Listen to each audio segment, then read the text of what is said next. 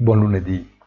Il dato sulle vendite al dettaglio in Cina di oggi si riferisce ancora al mese di ottobre e non può tenere conto dell'evento cosiddetto Singles Day di pochi giorni fa, che rappresenta l'equivalente asiatico del Black Friday, un tempo americano oggi universale.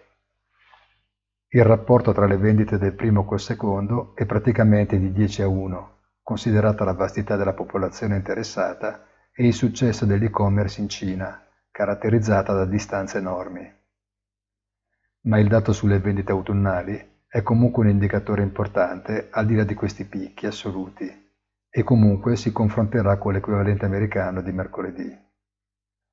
Qua e là in settimana altri dati di interesse, ma non così rilevanti da spostare da soli il segno dei listini.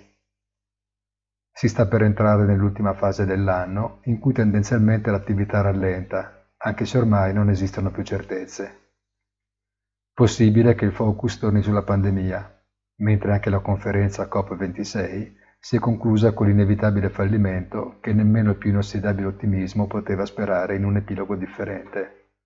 Buona giornata e come sempre appuntamento sul sito easy-finance.it.